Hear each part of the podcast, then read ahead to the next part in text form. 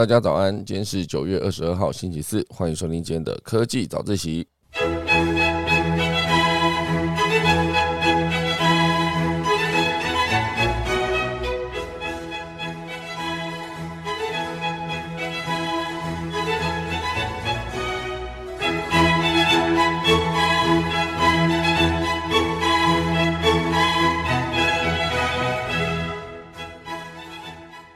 好的，今天科技早起要跟大家分享几则消息。第一大段呢，会跟大家聊到就是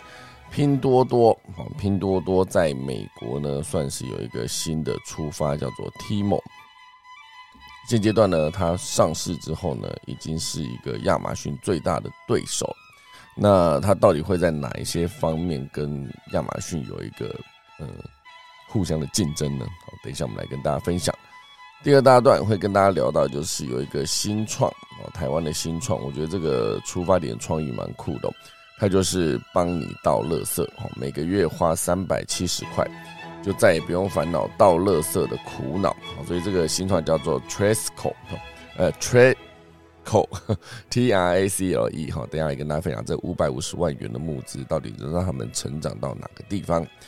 第三大段会跟大家聊到就是智能门锁。智能门锁，这是一个来自对岸的故事，它是亚瑟王。那这个智能门锁它在很早前就已经呃开始这项业务，可是最近呢突然爆红。等一下来跟大家聊聊它就是爆红的路径。钟声过，开始今天的科技早自习咯。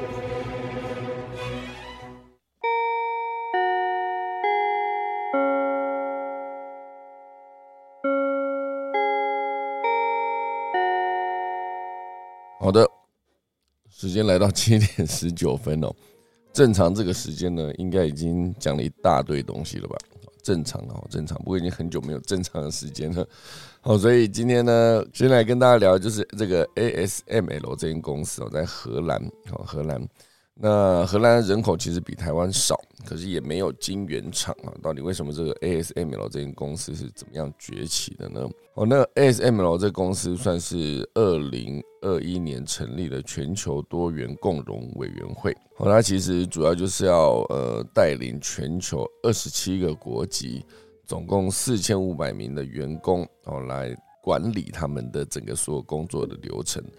好，所以这个多元共荣呢，现阶段是所有国际企业最关注的一个职场趋势。那这一篇其实也是在讲 E S G 跟人才永续。好，其实现在人才永续跟 E S G 算是最近正热门正夯的一些议题，因为之后就会有碳税嘛，所以所所谓的节能减碳这件事情啊，永续发展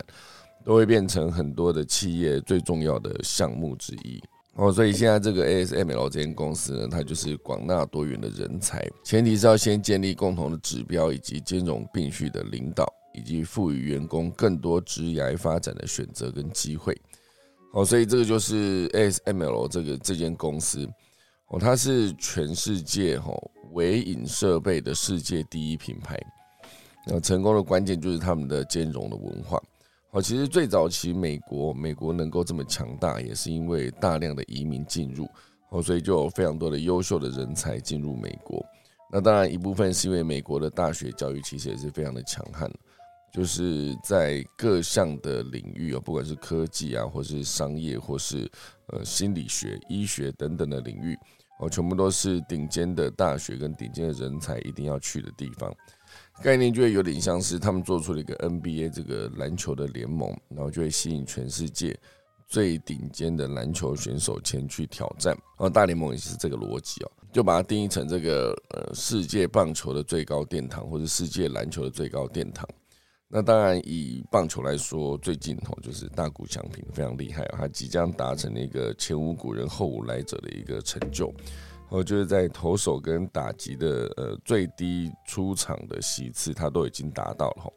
所以哎、欸、还没了，应该是还差一点点。那包括那个三振数跟全垒打对比以及呃胜投数等等，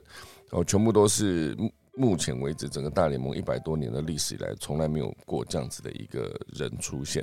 哦，所以就可以呃算是这位顶尖的人才呢，在大联盟依然是发光发热的状态。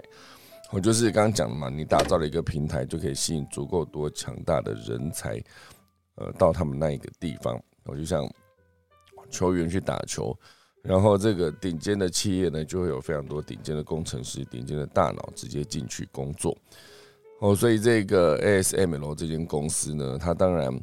在多元共融、落实于职场以及企业获利跟 E S G 正向共进这一块，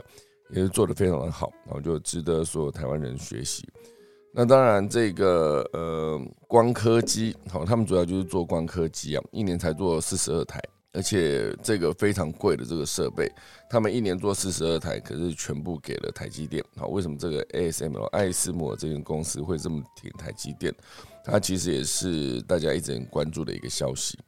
那这一篇文章当然是七月六号，因为这个算是全球的尖端半导体的制造已经开始被两家企业垄断，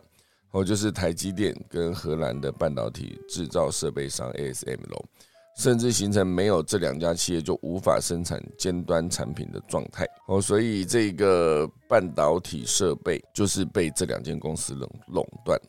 如果没有这两间公司，应该就是说 A S M L 是全球 E U V 设备市场占的份额是 百分之百， 最大量的供应 E V U 给台积电。台积电呢，大量供应尖端半导体，所以算是全球呃产量份额的 百分之九十二。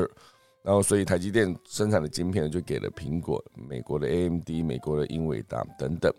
然后最后才是向全球的尖端产品的大量供货，包括 iPhone， 包括自动驾驶、A I、互联网、物联网以及呃超级计算机等等。哦，所以这是一间这么强大的公司，它主要背后呢，就是来自于它兼容并蓄的文化，吸引到全球的人才。哦，其实之前有呃，之前我去过，比如说香港，然后甚至新加坡等等，在每一个大城市呢，它都会有大量的呃不同的面孔，哦，就是各色的人种啊，以及各式各样的人才哦，都会在同一个地方聚集。只要它是一个够国际化的城市。那这件事情呢，台北不确定有没有这么常有这个这个感觉哦，就是会有这么多的人哦，直接在同一个地方。那我之前其实还蛮要说羡慕嘛，就是东南亚东南亚有一些国家，他们其实呃英文是平常流通的语言，那在那边住的华人华语也会讲，同时也会讲广东话，然后也会讲呃就英文哦，还有当地的马来西亚。马来西亚嘛，还有印尼文，印尼文对，好，就是在当地，因为有太多的人，呃，太多各个不同的国家在当地一起生活，所以你要在那边生活的好的话，你势必所有的语言都必须要某种程度的熟悉一些，好，所以这就是评断一个大城市是否有足够多的竞争力，我觉得一个很好的一个一个参考的元素，就是它是否有足够多的各国的人才。因为我觉得在这个这样子的氛围底下，你常会遇到，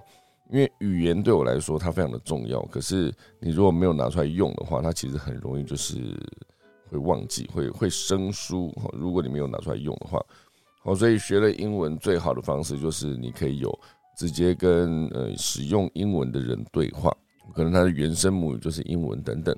那你跟这样子的人对话的时候呢，你为了跟他好好的沟通，其实你就可以学得很快。那有些时候你学没有一个目标，这就是为什么之前讲说，如果你交了一个呃外国的男女朋友都好，你为了要跟他更好的互动，有些时候甚至是吵架，你为了跟他吵架的时候不能输，要吵一些他听得懂的东西，你就可以在很短的时间之内把所有的对方懂的语言全部学好，要不然你吵架是很痛苦的。这是为什么我们常常看一些剧啊，每次就是两个不同国籍的人在一起之后，他们要演吵架。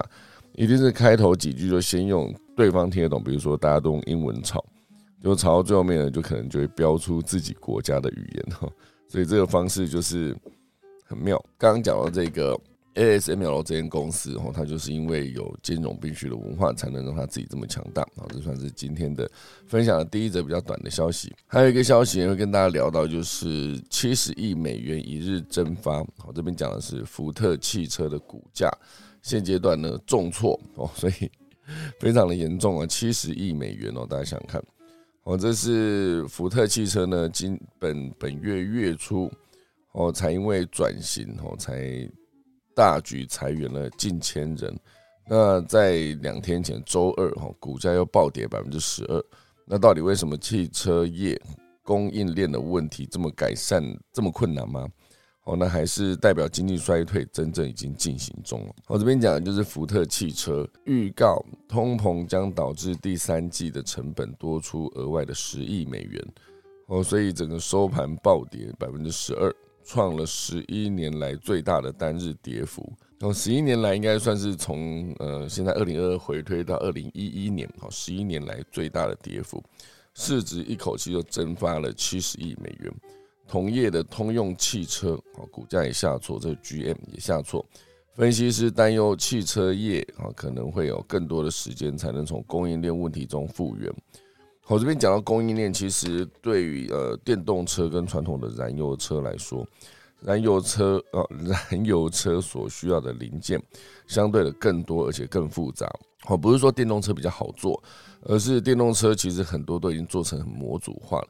比如说根据特斯拉早期在做特斯拉的研究、欸、特斯拉在做电动车的研究，他就会发现其实底盘加上电池配置，它是一个很重要的一个存在，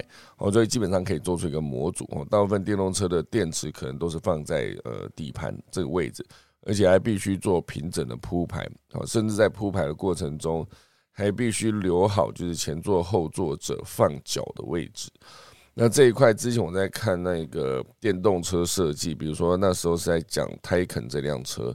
它是保时捷推出的电动车，就在讲这个 Taycan 这辆车的设计过程，其实一开始马上遇到的就是它的电池配置位置。因为这个电动车呢，应该说跑车，原本保时捷的跑车它的车高就不会太高，除非它今天是一个休旅车的形式，不然其实以保时捷跑车来看，它的车高不会太高，所以每一公分的高度全部都是一个细节，它必须把那个高度做好一个安排，就所以这就是为什么他们在设计的时候，电池必须平整的铺好，而且甚至还可以特别挤出空间来做前座后座放脚的位置。甚至还有另外一块就是整辆车的配重，因为毕竟它是一个跑车的灵魂，所以以它的过弯的表现绝对不可能是比如说重量左右偏太多，或者导致它过弯不顺。所以那时候在看车子在设计的时候，虽然电动车的模组可以比较简化一些，因为毕竟它跟内燃机比起来，它的零件算是比较少，而且认真说保养也是比较简单一些，就是电池嘛，因为毕竟就是电池跟马达组合，那不会有太多的就是蒸汽机，算蒸汽嘛，汽油引擎、柴油引擎等等，所以整个算起来呢，现阶段就是福特的供应链遇到非常大的问题。那因为之前的疫情一路影响到现在，所以不管是海运的材料，还是所有的零件生产在工厂端，可能都因为疫情呢直接、呃、停止生产。而其实之前中国有一大段时间为了这个完整的清零，时至今日还是一样在做封城的这个举动，所以才会让整个的后续的供应链的影响非常的大。这是对于、呃、福特来说不是一个好消息，过去十一年来都没有单日跌到这么多过，而且福特在过去的六个交易日呢已经下跌了四天，今年的跌幅已经来到了 百分之三十五， 所以对福特来说，这个突然间蒸发的这个市值，我以前小时候都觉得、欸、这个突然蒸发的市值感觉很恐怖，因为感觉就是具体的一笔钱，你想想看，一亿美元应该蛮多的嘛，一亿美元一跌 一, 一整一整区放了一亿美元，然后它有七十个一亿美元，然后蒸发，大家想看，我每天看到那个股价让它的市值蒸发这件事，我就想到那些钱真的就是因为太阳的照射、啊、突然间变成一些空气，好吧，蒸汽不就是这么一回事嘛？蒸发七十亿美元，还不是普通的一亿美元、啊、这就是来自福特汽车的消息、啊、不是一个好消息。好，我们正式来聊聊今天第一大段好了，亚马逊的劲敌叫做 Temu， T E M U，那这个其实算是一个，嗯，我觉得中国现阶段很多的企业就是反攻美国，有些是之前就是以 TikTok 跟抖音在社群甚至是影音这一块领域呢，算是应该说从影音开始，然后后来进行到了社群这一块，已经开始在呃各地世界各地对美国原始的企业造成很大的影响，好，包括那个呃 I G 跟 Facebook， 这是社群这一块。那影音这一块包括 YouTube， YouTube 之前也是因为它推出了 YouTube Short 等等，这一些全部都是来自于呃对岸跟美国的企业的竞争。那他这一次这个题目串起的原因是因为拼多多，拼多多这个母企业，它就是为了要抢攻欧美的电商市场，所以它就打造了 Temu 海外网站，而且呢上线之后迅速在九月中登上了 Android 的美国购物应用程式的首位，算起来非常厉害。而且乍看之下呢，这个 Temu 跟其他的电商购物平台没有太大的差异，跟这个 Amazon 跟或是中国电商阿里巴巴旗下的全球速卖通，甚至是美国的电商 WISH 也都相同，都是从中国出口便宜的商品进行贩售。在拼多多的主页上面呢，可以便宜的惊人的各式产品都可以看得到，从肥皂上衣到柜子几乎都不到新台币一百元。而且这个拼多多我之前常常应该说这一段时间常常看到，都是因为上面有一些广告，也不算，应该说我在看抖音的时候，它就时不时就会出现一支广告，就是在演说拼多多的手机很便宜，全部都是在主打九块九，很多东西都很便宜，就比如说一个呃电动工具，一个感觉应该好几百块上千块的东西，他跟你说九块九，甚至是 iPhone 十四一出以后，然后他就是在说 iPhone 十三太多了，他每一只手机都九块九。我是没有认真去研究他九块九是什么，因为第一时间感觉好像是诈骗，可是这个诈骗它又一直存在，好吧，我今天有空去看一下它的九块九的逻辑到底是什么。九块九其实你用十块来看，其实不到新台币五十块，不到新台币五十块可以买一支 iPhone 十三的正品，就是正版的手机，有点奇怪，可是我没有研究，我无法这样子评断，只是觉得说乍看之下这个金额低到太低了，因为他的所有的广告手法都非常的浮夸，就是会有一个人呢可能开了一辆车，然后后面的货，应该说货车货货车的那个货斗上面就放满了这种 iPhone 十三的手机，然后直接要拿去倒在垃圾堆里面，然后就有人问他说：“哎，你为什么要把这么多手机倒掉？”然后他说：“因为这个手机就是太便宜了，就是呃拿去倒掉其实也不差，因为一只才九块九嘛，所以就很多人就赶快去买这样，很多都这样子，一只九块九嘛。所以总之呢，拼多多就是在美国现阶段推出了这个 Temu，那相较于其他已经进攻欧美地区的中国品牌，是晚了一些。”而且过去中国著名的品牌，包含快时尚的服饰电商，就是 SHEIN， S H E I N， SHEIN 是这样吗？在俄罗斯广受欢迎的全球速卖通等等，都已经成为欧美青少年现在最常回购的品牌。到底为什么现在拼多多还要在这个此时此刻推出这个 Temu 呢？又要如何在这样竞争激烈的市场中突围？就大家都非常的关注。好，所以主要就是根据 TechCrunch 的报道， Temu 目前的经营策略跟产业链呢，就是奠基于拼多多已经和许多的中国工厂建立起的紧密关系。二零一五年创立的这间公司呢，现阶段短时间之内成为早期十年成立的电商阿里巴巴的最大劲敌，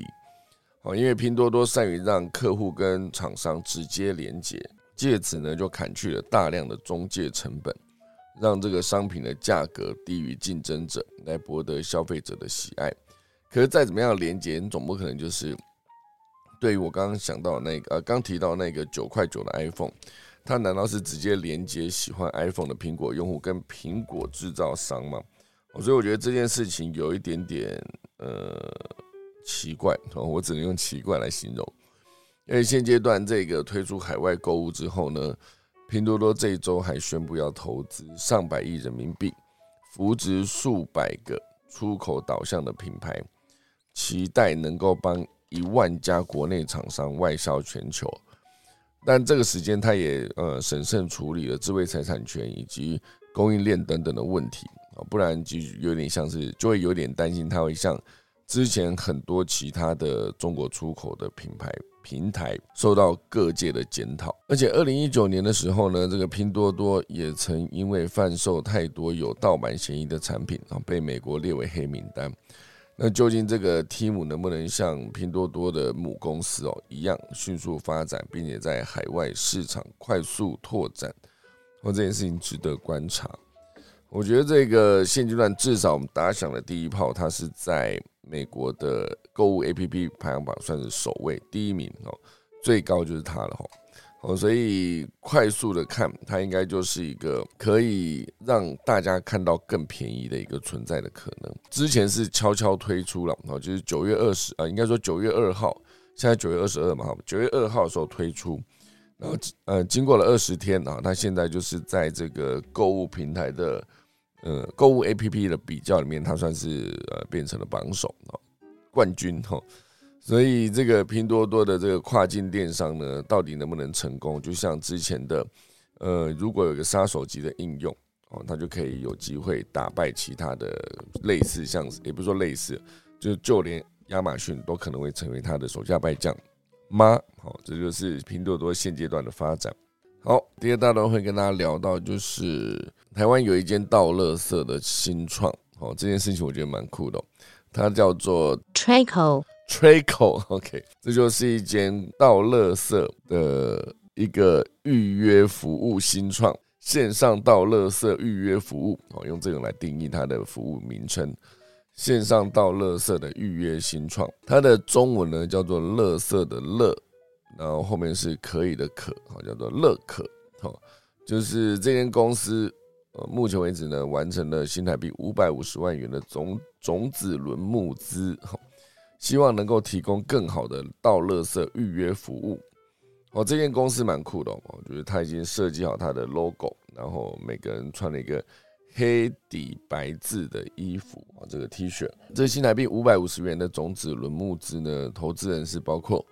前赖跟赖配的总经理陶运志，好斯定哥，好，然后还有呃凯可的创办人林怡如，好，一起经营的德丰管顾，以及起点无限的技术长，好，还有其他天使投资人，好，非常多人一起投了这个五百五十万。那他运用这个种子轮的资金呢，将加速市展市场的拓展以及技术服务的优化。那这间公司它到底为什么会成立呢？它主要就是有三位年仅二十三岁的成员一起创办了，因为他们大学的时候租屋在外，饱受到垃圾时间的问题所苦。那这些问题呢，也同时反映在Tracle，他们瞄准的三大受众，有可能是因为加班而错过到垃圾时间的上班族，或者需要照顾幼童而无法出门的家长，甚至还有行动不便的长辈。这些人呢，通常都居住在没有统一处理垃圾的公寓大楼里面，每周都要自行下楼丢垃圾、哦、这就是他们目标的客群。有亟待改善的问题就是他们没办法自己去丢嘛、哦、所以这个嗯 Tracle 的创办人、啊、叫做何洛，他就表示，传统的垃圾代收业者、啊、通常都是透过电话接洽，手动建立订单，收取人员甚至用纸笔来记录路线，而且服务的范围呢，大多仅限于邻里地区，所以服务的能量不足，而且安排订单的方式呢，出错率也很高，用户也不知道垃圾什么时候会被收走。所以现阶段呢，这个 Tracle 呢，他们就是跟起点无限共同开发了客户管理系统以及车队管理系统，民众透过 LINE 就可以订阅一站式的服务，包括订购方案、调整收取日期以及查看收取时间。至于这个收取垃圾的车队呢，这个 Tracle 除了自行招募之外，目前也跟代收业者商讨合作中，以最快完成发派订单的优化路径演算法来增加整体服务效率。所以总之呢，你就是可以直接订购这个服务，然后就会有人到直接上门来领取你的垃圾，然后在对的时间这里把它丢掉。所以在这个后端处理方面呢，这个 Tracle 也与环保公司跟再利用厂商跟市府的垃圾厂合作，把收到的回收物哦，厨余经过处理之后呢，再回收利用。例如这个 Tracle 的呃，就可以跟黑水虻厨余处理公司，呃，绿兽呃巨兽绿色科技、哦、共同建立后端再生利用的生态系，把这一些这个厨余喂食给黑水虻之后呢，黑水虻就可以成为这个高经济价值的昆虫蛋白。所以这件事情就是厨余是非常重要的一个存在、哦、所以现阶段它的会费大概是这样子的，依据收取垃圾的频率呢，每个月新台币是三百六十九元到一百零八元零元不等，已经累积了近一千名的订阅制会员，四十位收垃圾的伙伴，而且服务的续订率呢高达 百分之九十，每个月达到五千笔订单，目标在一年内呢成长到双北三千位的订阅制会员，并且在两年内将服务拓展至六都的都会区，希望最终可以服务到台湾五百八十万户居住在没有统一处理垃圾的公寓大楼的住户。公寓大楼主要是公寓哦，因为其实有一些现阶段的新的社区，其实都有共同的呃公共储藏间。你可以直接把垃圾就是放在某一区集中回收，或是集中的呃丢，或是呃像是厨余跟那个还可以，然后厨余跟所有的资源还可以做分类回收等等。哦，所以他们目前瞄准的就是五百八十万户。哦，所以以台湾两千三百万人来说，五百八十万户其实已经非常多人了。而这些人呢，都是没有办法统一处理垃圾的公寓大楼的住户。所以追垃圾车这件事情呢，相信大家都应该有过这样的经验。你没有住在社区管理大楼的那种地方，就势必得要自己去追嘛，比如说公寓，比如说独栋等等，或是比较老旧的社区。我记得我小时候那个垃圾还会落地的，因为堆在某一个地方，我家旁边就有一个地方专门堆垃圾的，那大家就把垃圾丢在那个地方，然后这个清洁队就会去收嘛。那后来长大一点之后就，就哎有垃圾不落地，然后每个人就是等垃圾车经过才把垃圾拿出来，就减少了很多的卫生的问题哦。就至少你不用担心说垃圾丢在那边一整天哦。就是假设垃圾车是晚上六点经过，你六点半拿去丢，它就会一路放到隔天的六点半哦，这才会啊隔天的六点，就是它至少也再放二十三又二十三个小时又三十分才会被收走。然后这中间可能还会经过中午的烈日的曝晒，整个味道就是非常的恐怖，而且以底下就是很容易滋生一些蚊虫，有没有？就是呃很多的像是那个垃圾袋底下，假设它有一些汤汁什么，我、哦、想起来真的很可怕。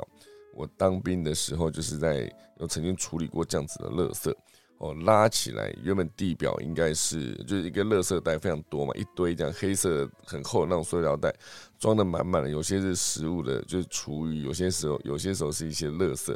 然后丢在那边的时候，整个拉起来，地表原本是应该是土，应该是棕色、咖啡色的地表，全部变白色。至于它怎么变白色，我就不讲了，还是很有画面哈。好，总之呢，这个处理垃圾的这一间回收公司呢，它叫做 Tracle， 那它是一个台湾的新创，就是在这个收取垃圾的这个领域。看他能不能直接做出一番新的气象来解决更多人的问题。哦，总之现阶段他是完成了五百五十元啊不五百五十万的种子轮的募资。如果募资到五百五十元了，为什么还不如直接去领哦？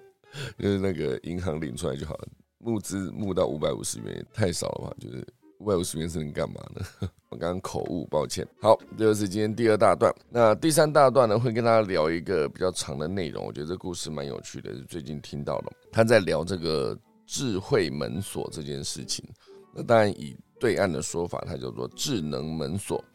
好，最近呢，就是在九月六号，华为的秋季品牌啊，秋季新品发布会上面。除了发表他们的 Mate 五十，就是他们的最新款的手机之外，还重点推了一款智能门锁，主打的特色呢是分布式可视猫眼功能。概念就是有人按门铃，不管你在不在家，就算你不在家，你也可以远程透过手机查看门外的状况，而且看完之后你还可以直接跟这个门外按门铃的人就是对讲，还可以跟他讲话。这非常方便的地方就是如果你不在家，有人来按门铃，所以可以直接跟他讲，就是可能更好的沟通，就是我不在家什么时候回来等等。那如果说今天是有一些小偷鬼鬼祟祟在外面，你甚至可以直接开这个告诉他说我现在有看到你了。所以现阶段这个智能门锁呢就是一个、呃、突然间火红了起来，包括九月二十号小米也发布了新一代的智能门锁，主要就是结合了 三 D 结构的光人脸辨识技术，不但误差率非常的小，而且还可以一秒钟辨识解锁，相当于你回家就是直接推门直接进去，不需要在门口停留半步、哦、这很酷耶。它的概念就有点接近是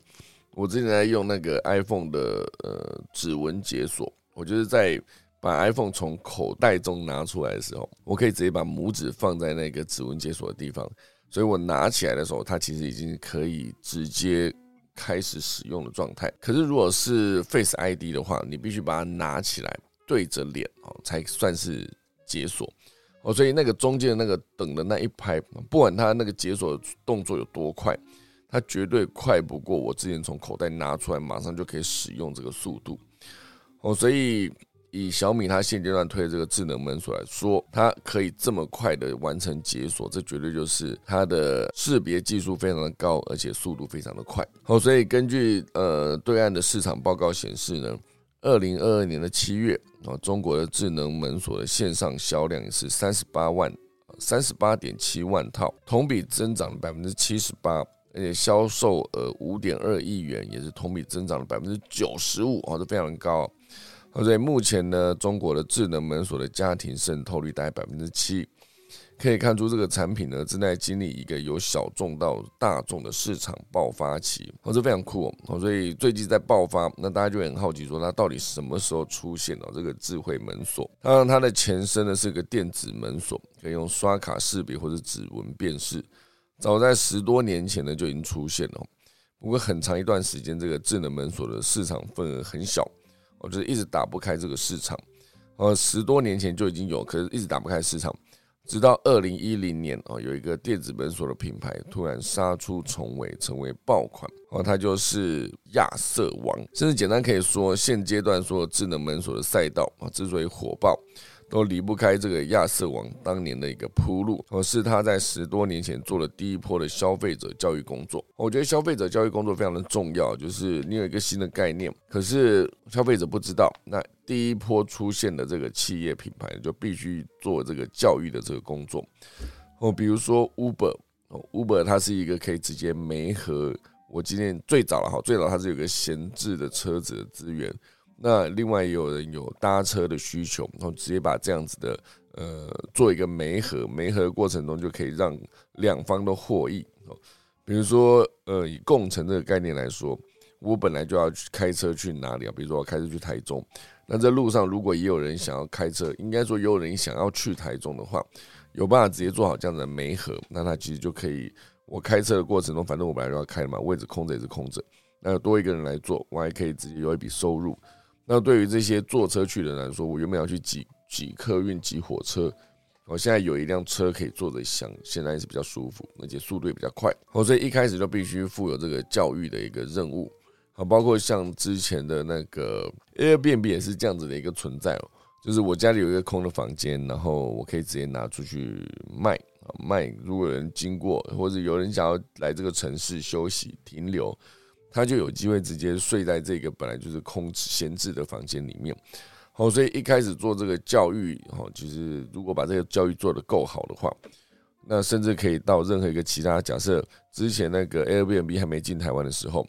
就可以直接有人说我想要做台湾版的 Airbnb， 那就很容易理解嘛。不然其实你要跟大家解释老半天。比如说 Uber 出来的时候，你说、欸、我想要做台湾版的 Uber， 你要做搜寻服务就说、欸、我想要做台湾版的 Google 等等，它其实都是因为有前面的人在市场教育的所有的使用者消费者，那你才可以这么快速的跟消费者沟通。好，所以再回到这则新闻哦，那亚瑟王之前就可以做了这件事情，就是跟市场教育做得非常的好。那当时为什么他可以做出这个一个领导品牌呢？哦，所以就是有一本书就写到说，呃，他是一个营销专家，就是沈坤，到底如何帮亚瑟王做成市场的爆款。主要就是当时他研发了一款最先进的电子锁，而且它有双芯双电子的系统，所以它有两把锁芯，在安全性上绝对碾压市场的其他产品。但是它有一个致命伤，就是它非常的贵，以人民币来说，一把锁的价格高达八千六人民币，所以基本上已经成为这个电子门锁界的价格天花板。这么贵，可是它这么好，但是它价格比较高，那它的销量怎么样呢？非常惨哦。消费者根本是听都没听过，上市一年基本上根本没有卖出去多少台，所以这个营销专家就带了团队到全国十多个城市去做这个锁的研究，得到了一个消息，几个消息啊。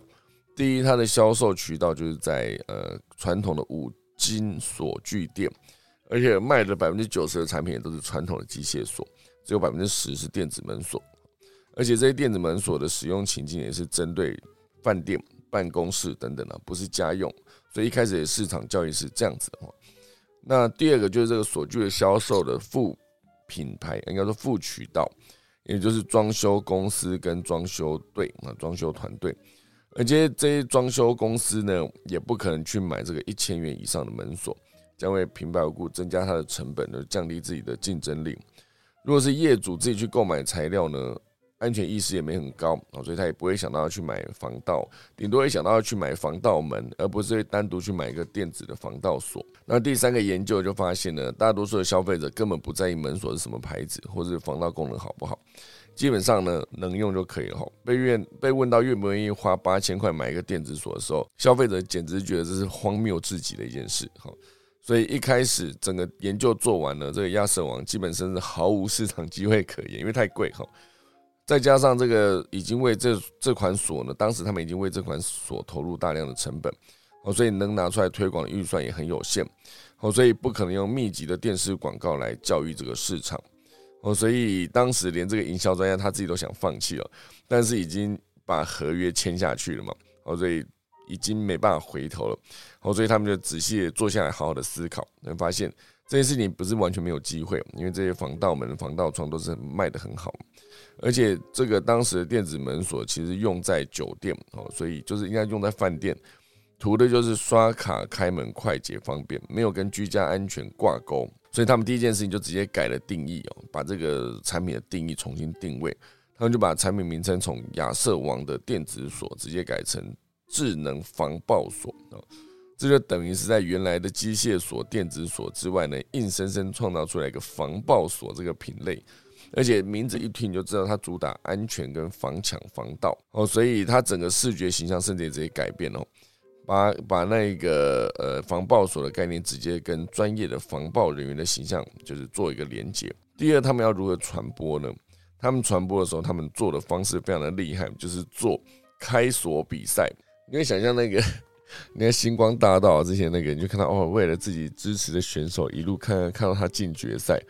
那他这个开锁比赛一定先从烂的锁开始开嘛，跟比较简单的慢慢增加难度，最后大大大大魔王就是用他们自己最高规格的这个智能防爆锁，如果你能开得了这个，你就直接总冠军拿奖金这样。所以这个方式你就会可以创造出很多开锁明星之外呢，还可以让更多人看到啊，原来我们之前用的锁这么不堪一击哦。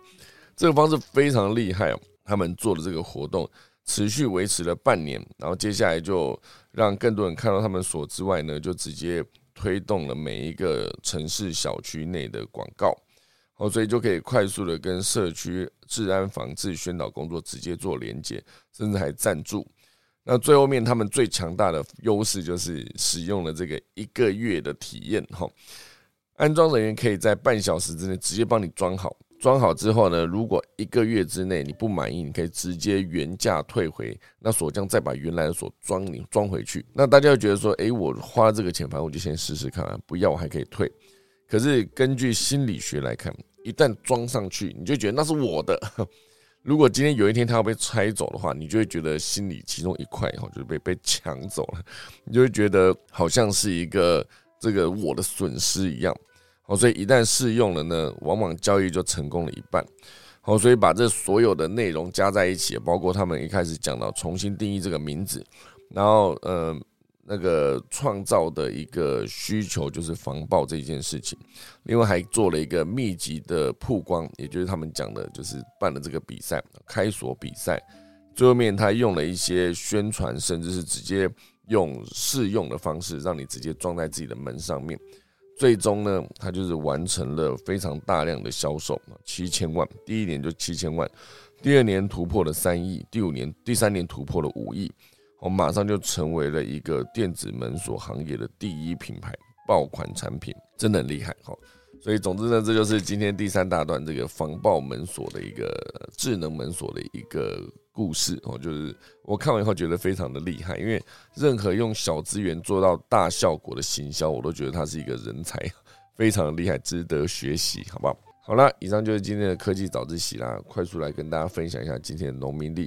今天是九月二十二号，也是农历的八月二十七，所以如果以神明生日的话，今天是孔子的生日嘛，不是九二八吗？好，等一下来问问看连凯老师哦。好，总之今天的呃，宜开光解除、起基动土、拆卸上梁、立碑、修坟、安葬、破土起篆，祭就是四礼，好，只有这个。好，准备先来打下课钟喽。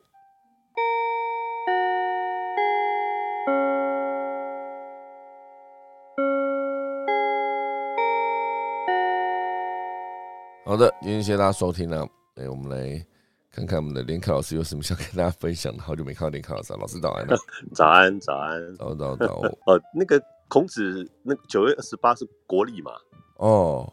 对啊，那八月二十七就农历啊，这很正常啊。哦，是他农历生日就对了。哦，对啊，这很正常，就一个国历一个农历。我们一般在定九二八教师节是定在国历啊。呃，了解了解。OK OK，、嗯、其实主要要提醒大家的哦，我倒是觉得说，疫情最近其实真的蛮扩大的，因为我们之前感觉就是好像会染疫的还在我们的一些朋友啦、同事这样的一个范围当中，嗯、最近大概两个礼拜已经侵入到我们的大概家人的状况了哦。真的吗？对对对对，所以最近这三两个礼拜，我们有一些家人就是染疫，然后我们那个家里的一个，因为要必须要隔离嘛，嗯，然后就然后就把楼上整个楼层平常是在做娱乐的，就留给我们这个染疫的在那边活动啊，对，所以就是觉得他们好像我们自己的家人啊，染疫自己在一个楼层里面，然后等于是好像还过得蛮开心的，嗯、当作在放长假的那种感觉。不过真的就是要提醒大家哦，这个最最近这一两个礼拜，尤其是最近这一一周以来，真的影响蛮大的哦，所以大家口罩一定还是要戴好。哦，尤其是你们出去接触到的任何地方的话，真的都要小心。嗯，啊、觉得觉得已经在我好像生活周围。呃，呼吸空气都好像要小心的那种感觉了，嗯，啊、对，这是第一个比较需要提醒大家的重点。那刚刚听到那个亚瑟王，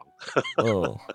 我最最近不是那个伊丽莎白二世过世嘛，对不对？嗯、然后对，然后我们的查尔斯本来是王储，他现在已经继任就查尔斯三世了嘛，哦，也、嗯、也称为查理三世。我们那时候因为七十年没有做这样的一个动作，嗯。哦，所以我们一直一直对这个英国的王室这个继承这个东西，其实我们从小到大，因为我们还也没超过七十岁啊，嗯，所以就是一直以来都还停留在好像就是呃很自然的一个状态底下，还不晓得说我们的这个王储继位之后，他的那个国王的这个名称可以自己挑哦，嗯、他可以，因为他自己的名字里面有查尔斯，好像还有一个什么呃乔治。呃，亚瑟，嗯，然后他们那时候就说，查尔斯王子继任国王之后，他可以称为查尔斯，呃，就是查理三世，或者是乔治，好像是七世吧，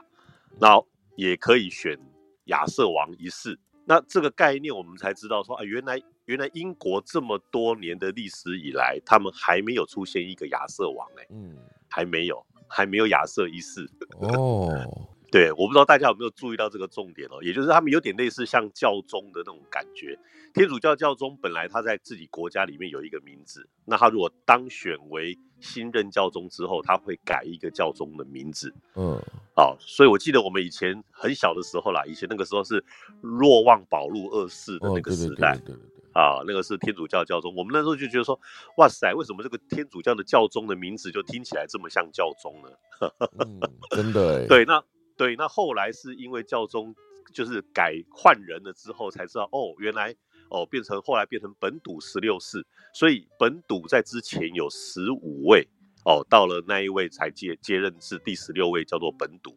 哦，他是因为上任之后他才改这个名字。那现在的这个叫做方济各也是一样，哦，方济也是当选教宗之后他才选的这个名字。哦，所以我们听到就是查尔斯王子就是继任为国王之后，他可以选查理三世啊，也可以选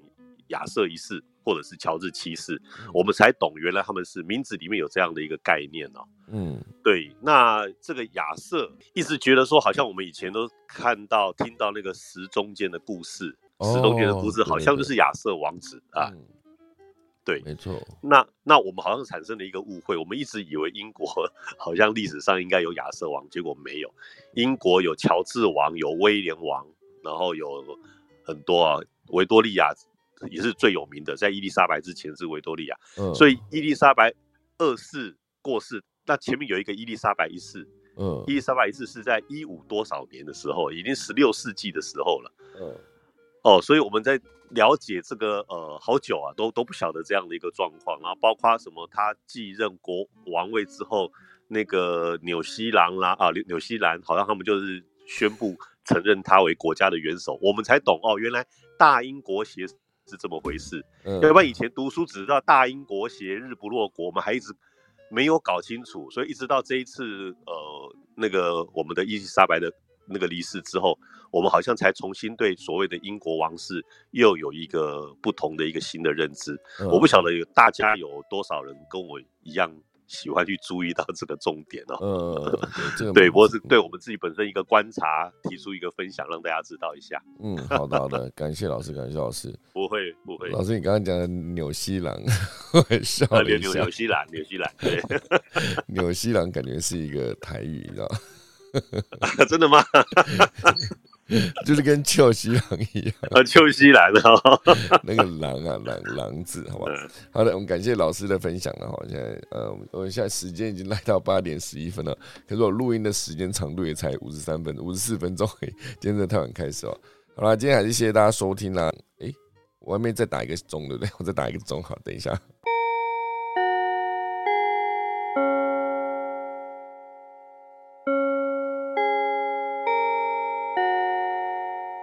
好了，今天就谢谢大家收听，那我们科技早起了，明天九二三礼拜五早上再见，大家拜拜。